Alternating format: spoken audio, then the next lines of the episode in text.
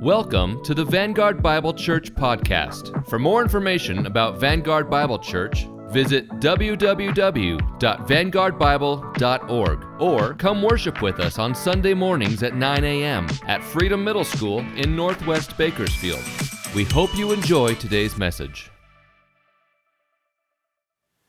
Uh, church, I am so excited to be back. I, I, I am ready to preach. It is uh, the past two weeks was the first time, and I want to say maybe a year and a half, that I had two weeks off without preaching. Preaching is my favorite thing to do, but it was nice just to come worship with you. It was nice just to have my Bible open. And, you know, it, it's a different experience. Like, I, I love this whole preaching experience, but I also love just worshiping God and focusing on that. So let me start by asking a, a pretty serious question of you.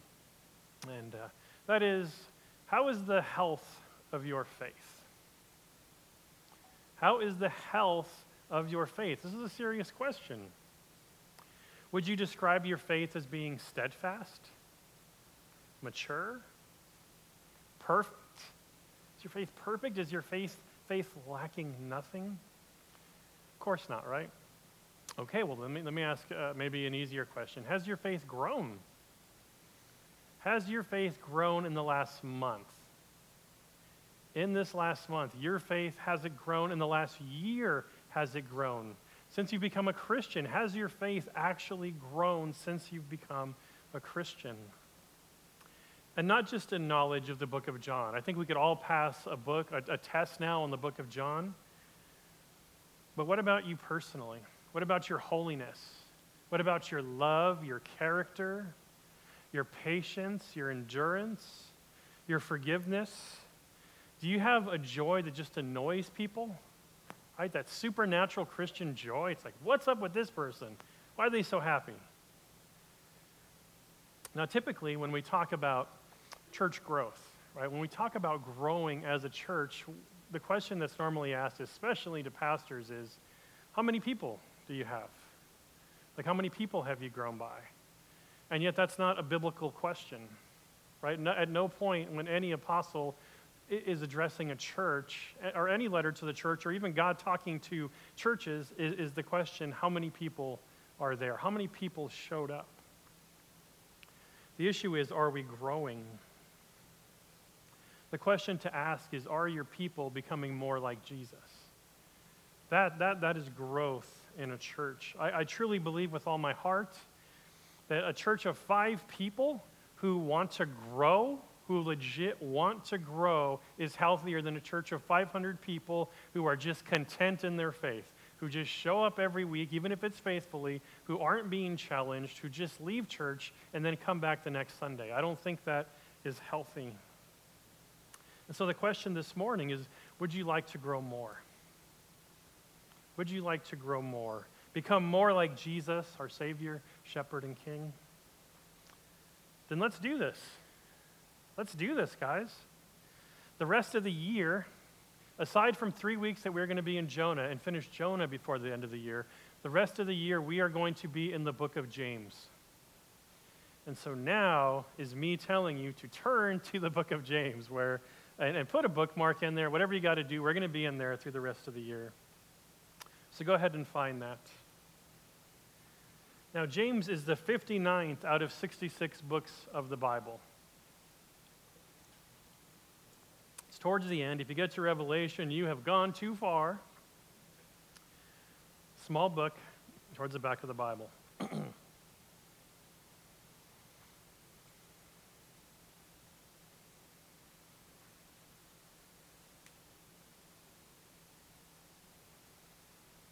All right, I'm judging by the eye contact. We're waiting on me now. Okay, so the book of James is a book of faith and works. In fact, this series is called Faith That Works. This is what faith looks like. Now, we spent 11 months, 11 months going through the book of John, and I think we went through it pretty quickly, actually. 11 months. And what did, what did John do, or was, what was John trying to do to us in those 11 months? He was trying to convince us to believe over and over. Guys, please believe me. I was there. Like I hung out like Jesus was my friend. I saw this. I saw him on the cross. And John is convinced, trying to convince us to believe. Now, the letter of James, or the book of James, is about, or it's to believers. The book of James is for believers to act like they believe, to have works that show they believe. The aim and goal of this book is growth. It is to grow you in godliness, maturity, regardless of your circumstances. And as we will see this week, uh, because of your circumstances. Like, there's no excuse. Because James, quite frankly, he's like that awesome coach who loves you. But he's going to get in your face, he's going to push you because he wants you to grow. He's not going to let you quit. He's not going to let you have excuses. He's going to tell you what to do and what not to do. In fact, out of 108 verses in the book of James, 59 are commands.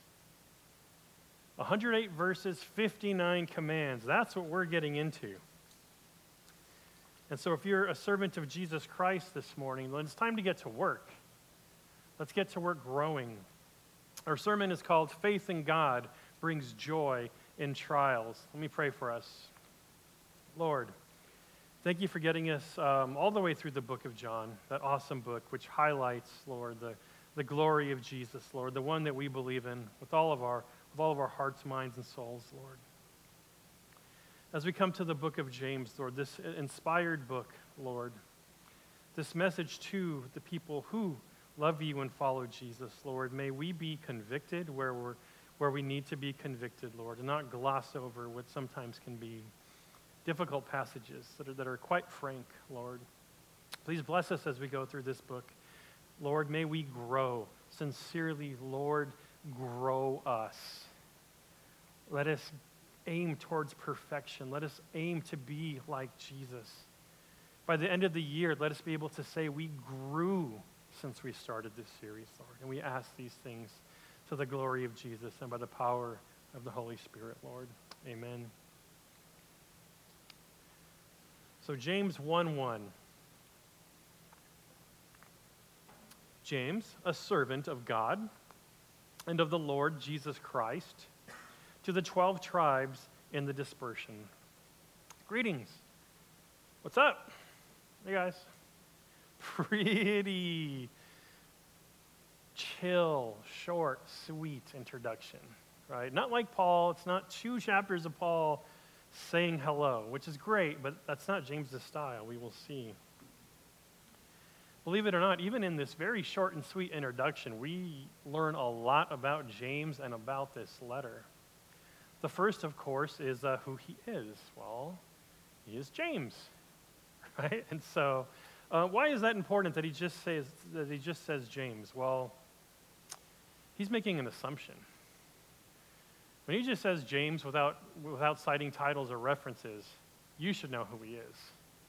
Like he his reputation, you know, precedes him. Which is kind of crazy when you think about the fact that there's at least three Jameses in prominent ministry at this time, right? The two disciples of Jesus and Jesus' brother.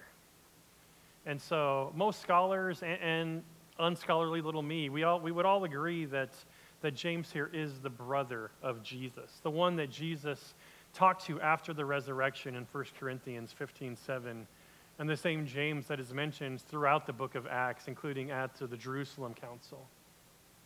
Very prominent guy.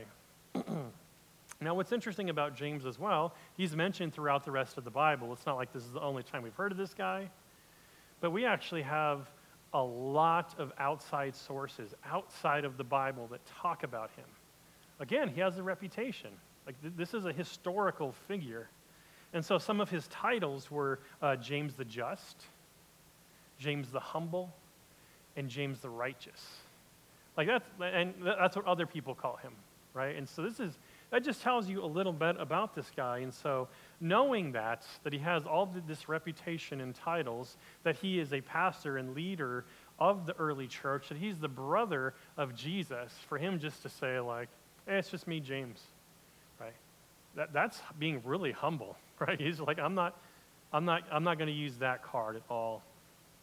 And so James also mentions very quickly what he does. He serves Jesus, right? Very important. And actually, if, if I may Greek out here for a second, because um, I actually thought about getting this tattooed at one point, the word uh, doulos. So I did a lot, lot of research on this because I was going to get James, servant of God. Um, maybe someday. Um, but doulos actually means slave. Now, we don't like to say slave, so modern translations, I think more than half of Bible translations still say slave. Um, but there's some people who just don't want to use that for various reasons. But the word here is slave. James, James is a slave of Jesus, which is crazy when you consider that, again, this is his brother. Like, how many of you are good, like one of your siblings, you are going to declare, maybe if it's your birthday, you guys do that, where I'm, you're my slave for a day, or I'll be your slave today because it's your birthday. No, James is saying Jesus, his brother, is his king, is his master. How difficult must that have been for James to do that? Well, we know it wasn't easy because in Matthew 13, the first time, well, one of the first times we meet James, what does it say? Well, they didn't, he didn't believe in Jesus, right? Like his, his siblings were like, he is not God. Why did he keep saying that? They did not believe him. And that we know within a couple of years, James is at the front. He's not only a believer, he's at the front. He's in councils, he is preaching, his reputation is spreading everywhere. Now, surprisingly, he mentions Jesus here which is not surprising, but it's surprising that Jesus is only mentioned twice in this entire book, both at the beginning. Cross, never mentioned. And so, James is not trying to convince you to believe in Jesus. That was John, right? That was John's deal. James, his deal is oh, you say you believe? Let's find out. You believe? Let's go. Let's get to work. Let, let's see what you believe. And so, who was James writing to? He's writing to dispersed Christians. Dispersed.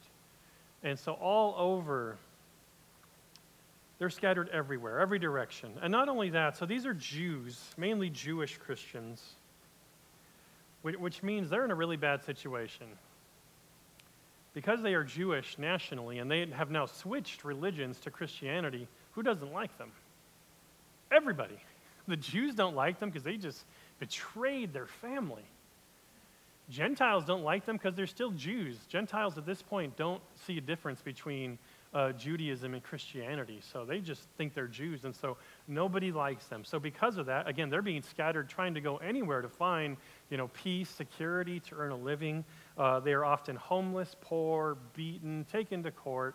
It's miserable In fact, most historians believe that slaves had it better than these dispersed Christians who just did not have a place to go. And like you, you hear that? I feel bad for them. Oh, that sounds horrible. You know who doesn't really feel bad for them? James. He will not let them feel bad for themselves, even in their trials. In verse 2, James starts really easy, just really easy, you know, verse to comprehend. And he says, Count it all joy, my brothers, when you meet trials of various kinds. Right off the gate, what a difficult verse. What a, and we will talk about this. What a verse that we use incorrectly very often to try to console people. And so, maybe a little tone deaf, some would say, but James is telling his beat up brothers and sisters count it all joy. Because he knows that, that following Jesus means acting and reacting in a certain way. In fact, as he will argue in this passage, well, one of the great things about trials, if nothing else, is it tells you something very important what you have faith in. Right? It's easy to have like a hypothetical, abstract faith. It's another thing to have faith that carries you through something difficult.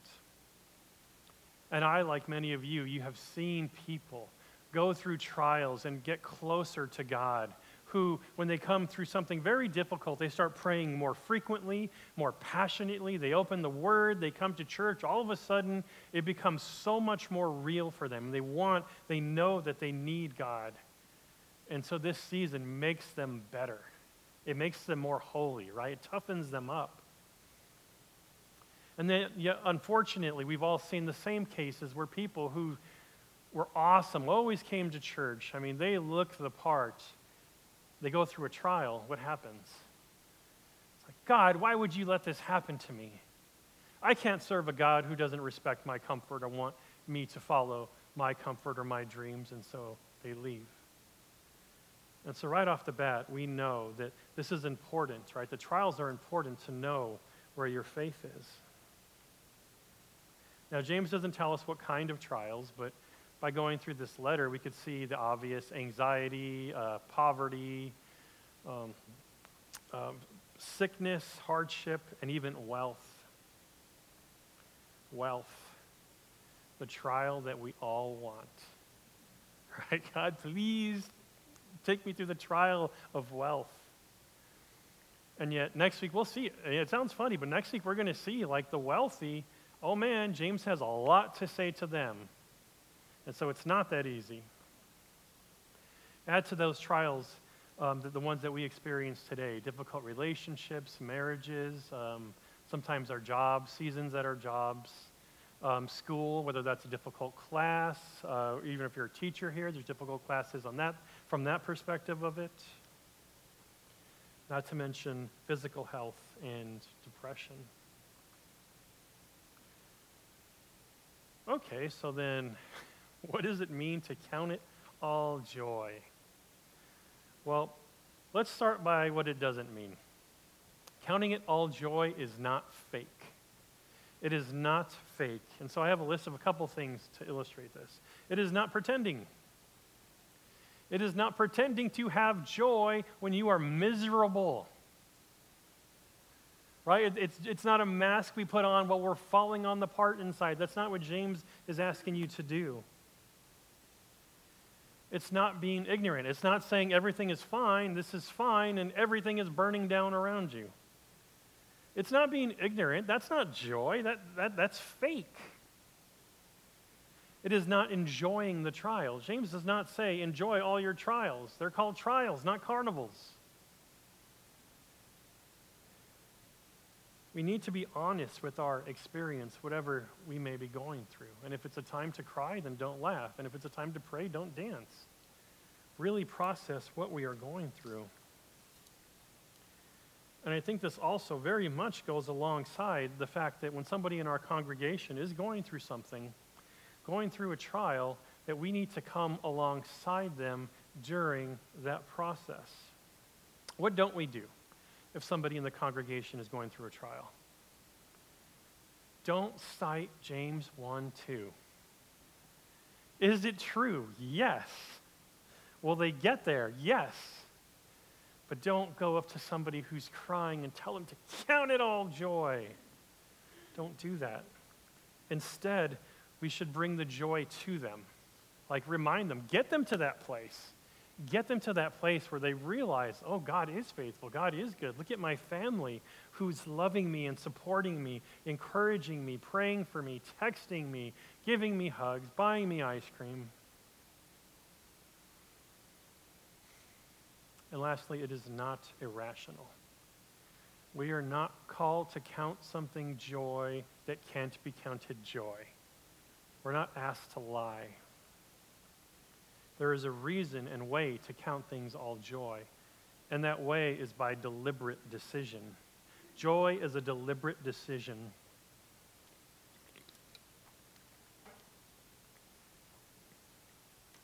It is a conclusion.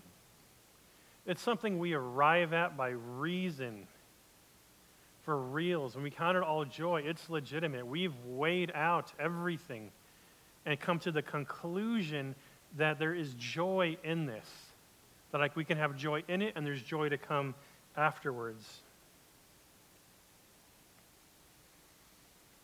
The question is, what about my faith in God, in Jesus, allows me to have joy in suffering? Right? Why? And the reason why is joy is based on the goal of the trial. You know, if you're in school now, you know what that means. Like taking that class you don't want to take. Why?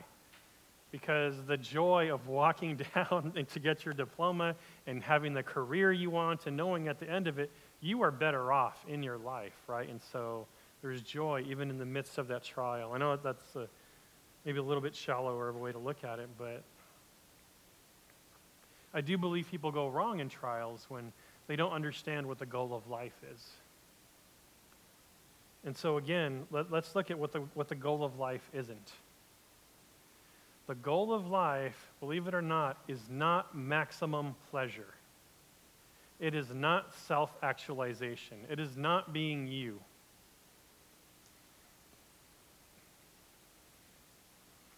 When that happens, when our pleasure and our titles and our health, or whatever it might be, whenever that's our aim, traveling, uh, you name it, what happens? Is that joy? Well, no. It's like, well, if you're out traveling, joy. You get this title, joy. And what happens is, well, you get to this point where you hit the bottom, and then you're just what? Bored, depressed, confused. And that's because that's not joy, that's hedonism just always looking for something to make you happy isn't joy. That's, it is not a good sign if you have to constantly be going and searching for something to make you happy, and then especially confusing it as joy. Now, when trials come to the hedonistic heart, and I think we probably all struggle with this a little bit, right? We all have this a little bit inside of us, but what happens is when we have a hedonistic heart and trials come, we pray, we pray out to God, but we pray the wrong thing we pray, God, take me out of this, right? Get me out of this. I don't want to be here. Instead of what we should pray, which is, God, get me out of this, what I should get out of this. Let me learn what you are trying to teach me. Know that what I'm going through is for my perfection, right? That, that's the words of God. He's trying to perfect us. It doesn't mean happy every day. It doesn't mean euphoria. His aim is perfection, even if today means not the greatest day we had. The goal is eternal perfection. When your goal is wrong, the trials of life, they make us see God the wrong way. Because how could a good God, how, if God exists, how could I ever not be happy? How could something bad be happening to me when it can't possibly be my fault and it can't possibly be good for me?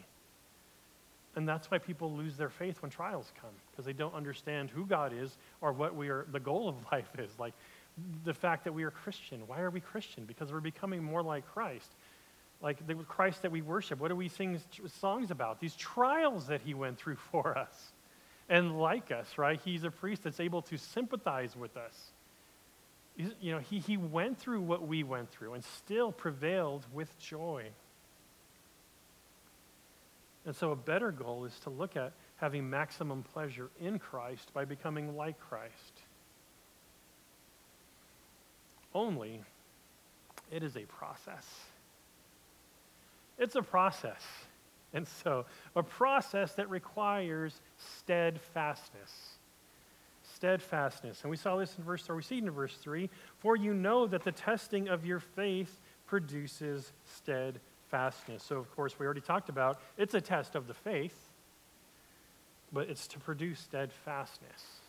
That word that we use all the time, right? Nobody, use, nobody says steadfast anymore. Have you ever heard somebody have a New Year's resolution? I'm going to work on my steadfastness. No, right? And so, what is it? what is steadfastness? Well, um, for, for this morning, uh, the definition we're going to use is a, it's a toughness gained through adversity that develops endurance and character. So, toughness. It's to toughen us up. And it's, it's a toughness that's, that's only gained by trial. The fact is, I think most of us, e- even if you're younger here, you've realized that you are tougher than you think you are when you've come through something, right? You realize how tough you are when you have to realize that. And quite frankly, as, as I often pray for many of our young people in this church, as they become adults and there's this anxiety about whether like you can become an adult or not what does that look like? And the world wants you to be scared to be an adult. They want you to be a child forever. No. The plan of god for you is for you to become steadfast the world is a scary place absolutely but every time you do something take a class get a job whatever it might be get gas on your own whatever it might be that trial and believe me if you've never gotten gas before the first time is a trial you don't you remember and so, but you start doing them. You start doing these things one by one, and you realize, I can do this. Like, I'm adulting, right? But you need that trial. You need that trial. You, uh, young people, you are not going to just wake up one day and be where you need to be. It's going to be a process, and a process that's going to be even more beautiful as you do it walking alongside Christ. Knowing that you're not just becoming an adult, but your aim is becoming a perfect adult and really perfect forever. But then there are trials that are more difficult, more difficult than getting gas physical trials, spiritual trials, financial trials, mental, emotional trials that, that shake us to the core, that make us question our faith, that make us question what we believe about everything. Because there comes a moment in everybody's faith where they have to decide whether what they believe is true or it's just an abstract truth or it's a keychain they carry alongside them or it's a sticker they put in their car or, they, or do they believe the words of God. It becomes relevant. It becomes practical. And every time we go through one of these trials, once we get over that, that point that says, Why God, why me? And we cling to Christ and to His Word and to each other, we get steadfast, which means we get tough. We get spiritually tough. Like, I, I don't know, but I mean, for me, my heart as I was reading this this week, it's like I, I'm praying to God, God, I want a spiritually tough church. Yes, tender hearted in praise and worship of our holy, perfect God. But I want us to be tough. Nothing's going to shake our faith. That's what I want for us. And then when this happens, when we become steadfast, it also helps us with our character. And so, speaking on this same subject of joy and trials, the Apostle Paul writes in Romans 5 3 through 5. Not only that, but we rejoice in our sufferings. See, it's not just a James thing, this is a thing. Knowing that suffering produces endurance, and endurance produces character, and character produces hope, and the hope does not put us to shame, because God's love has been poured into our hearts through the Holy Spirit who has been given to us. And we see the example of this all throughout Scripture. Where, I mean, how often? I, I, didn't, I didn't have any verses to reference this, but how many times, especially in the New Testament, is somebody beaten and they, they sing happily about it? Like they're, they're, they have tears of pain, like literal pain, and you know, broken bones going every direction, but they're, they're still praising God for their suffering, for the trial that they went through. Because it becomes tougher, and their character is one of hope, right, and joy no matter what happens. which means they are becoming more like Jesus, who for the joy set before him endured the trial of the cross. This got me thinking as well, how, uh, as I've been like, you got my reps preaching, going church to church, speaking at a lot of churches that had a lot of uh, older people in their church. And they're there every week, and they're super happy. Even though they might be in the most pain, sometimes the worst financial situation, they are there every week faithfully and singing. Why? Because even though their body, you know, might be shutting down and they've watched their friends die, they are spiritually tough. Like, don't look at the outside appearance. They are spiritually tough. They have been through trial after trial and seen the church split seen all these horrible things happen, and now they're at a point in their life where they're not going to ever miss church. They understand the joy. They have been through everything. They're not going to miss the gathering of the elect. They are spiritually tough.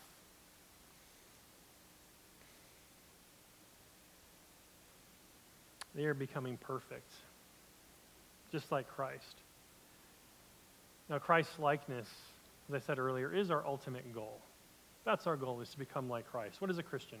Follow Christ, become like Christ. Follow Christ, become like Christ. Well, how do we know? Verse 4. And let steadfastness have its full effect, that you may be perfect and complete, lacking nothing. So, the purpose of steadfastness, the effect, the reason we become steadfast is to at some point become perfect, lacking nothing, just like Jesus. The writer of Hebrews tells us in Hebrews 12 2, looking to Jesus, the founder and perfecter of our faith, who for the joy that was set before him endured the cross, despising shame, and is seated at the right hand of the throne of God. And so Jesus is a perfect, perfect example of his entire ministry. As we read in John, there, he didn't have a down day. He didn't have any weeks off. Everybody's trying to kill him. Or most people are trying to kill him. He, he's going into hiding. People are spreading rumors about him the whole entire time, and he still has joy. Right? He has joy in the process because he understands what he's doing. There's a joy in the trial that, that carries him through it. Not only that, our faith was founded by his joy in his trial. Right? Everything he did for us, his life, death, and resurrection, that's what founded our faith, and he did it in a joy to also show us how he's going to perfect our faith. We are going to go through trials. Again, as we read in John multiple times, you will suffer. The world will hate you. Nobody's going to like you. Why? For my name's sake. We're going to become like Jesus. Why is the world not going to like us? Is it a religious thing? It's because we're like Jesus. In fact, I think there's something to be said about having a lot of people not like you. That's not a bad thing. It's not you, it's Jesus that they don't like. And so Jesus saves us. Absolutely, all day, amen. Jesus saves our souls forever. He does not save us from having to go through trials. He uses these trials to make us more like Him, to go where He went and where He is, which is the right hand of God. The goal is to perfect us and bring us into intimacy with the Trinity, with God. That is the goal, that is the aim of all this. With that in mind, Christian, you should be maturing. You should be growing. Are you closer? Are you closer to being more perfect? Perfecter, if that's a word. Are you closer to being more perfect than you were a month ago? A year ago? Since you started your walk in the faith, have you become more perfect? I mean, because James is clear. He says it multiple times. That's the expectation, is perfection. Just like God, you know, said we are to be perfect like he is perfect. That is the expectation. And so be convicted, but do not be discouraged. Be convicted, but do not be discouraged. I probably more than anybody in this room can tell you I am where, not where I should be in my walk. You know, I've been a Christian for 25 years, maybe a little bit more. Having had the experience I've had, the teachers I've had, the books I've had, I should be so much better, mature than I am today. Do not be discouraged, church. Be encouraged by verses 5 through 8. If any of you lacks wisdom, let him ask God who gives generously to all without reproach, and it will be given him. But let him ask in faith with no doubting, for the one who doubts is like a wave of the sea that is driven and tossed by the wind. For that person must not suppose that he will receive anything from the Lord. He is a double minded man, unstable in all his ways. And so what we have here, praise God, is, is the way to find that joy in our trial. Because we know the truth that we're supposed to, but what does that look like? And so God is saying you have to ask for it. That's not default wisdom. Trials don't default into, let me see what joy I get out of this. Ask God. Ask God for wisdom. Pray. Pray. Ask God for that wisdom for joy in a trial. You know, as, as I mentioned multiple times, the application of everything you read is pray and read the Bible, right? Pray.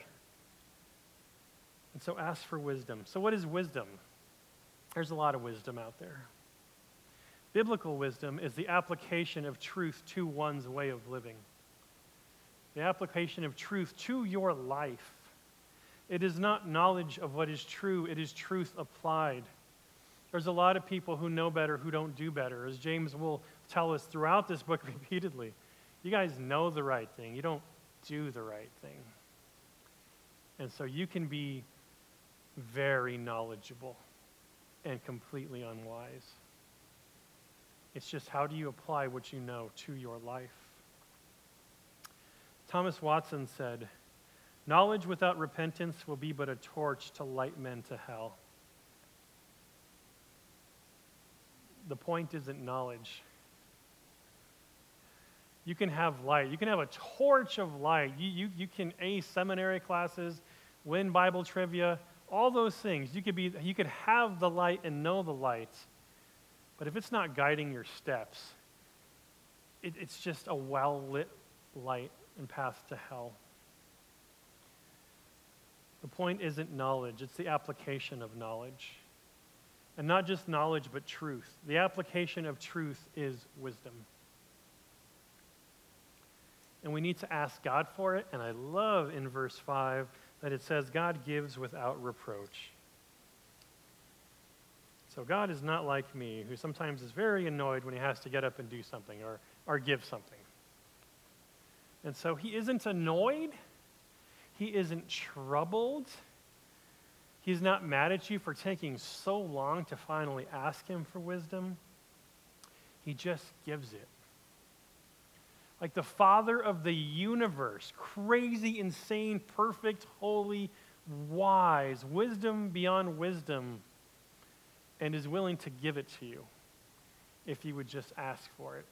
He's glad you asked, and he's glad to give it to you as long as you ask the right way, which is to ask with faith. And it sounds simple, but it becomes difficult when you, when you know what to say. Again, the knowledge part. Well, you know what to say. You're supposed to ask God, God, give me wisdom.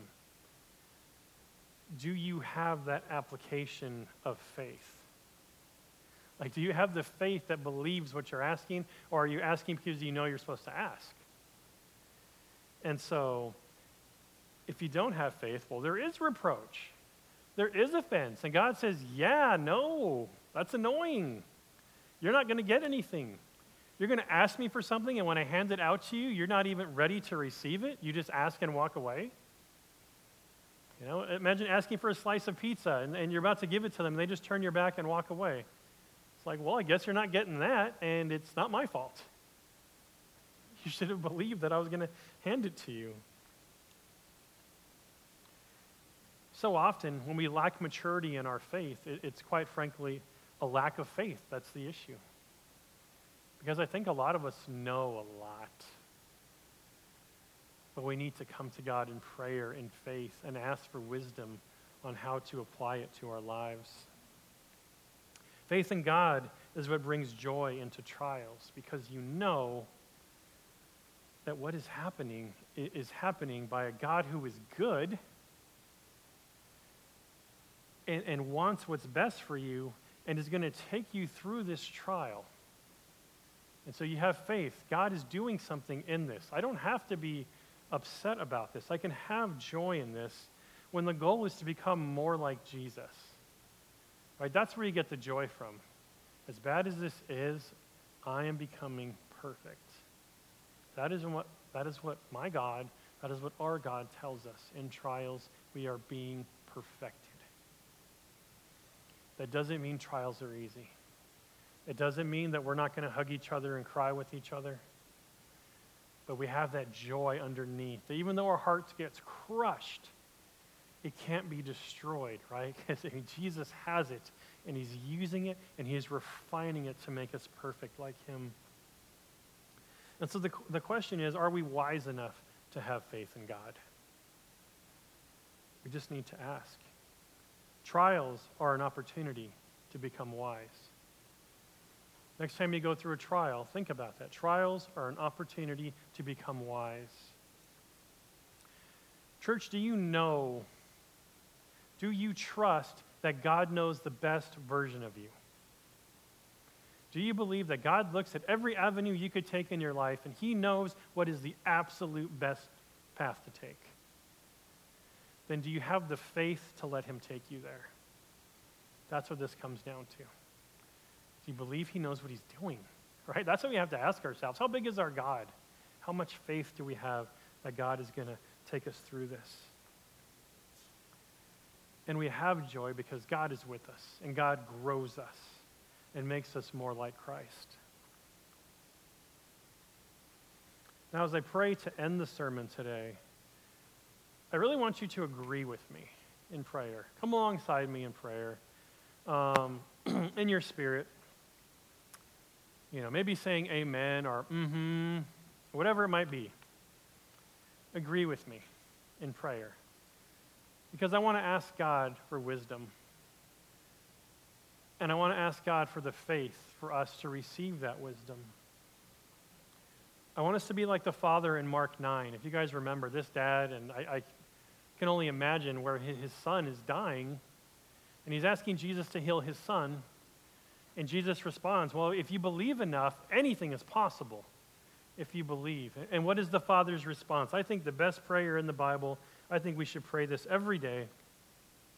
Lord, I believe, help my unbelief. I believe, Lord, but help that part of me that does not believe. I want all of me to believe. So let me pray for us. We hope you've enjoyed this Vanguard Bible Church podcast. You can find more sermon messages online at vanguardbible.org. Have a great week, and we hope we'll see you soon.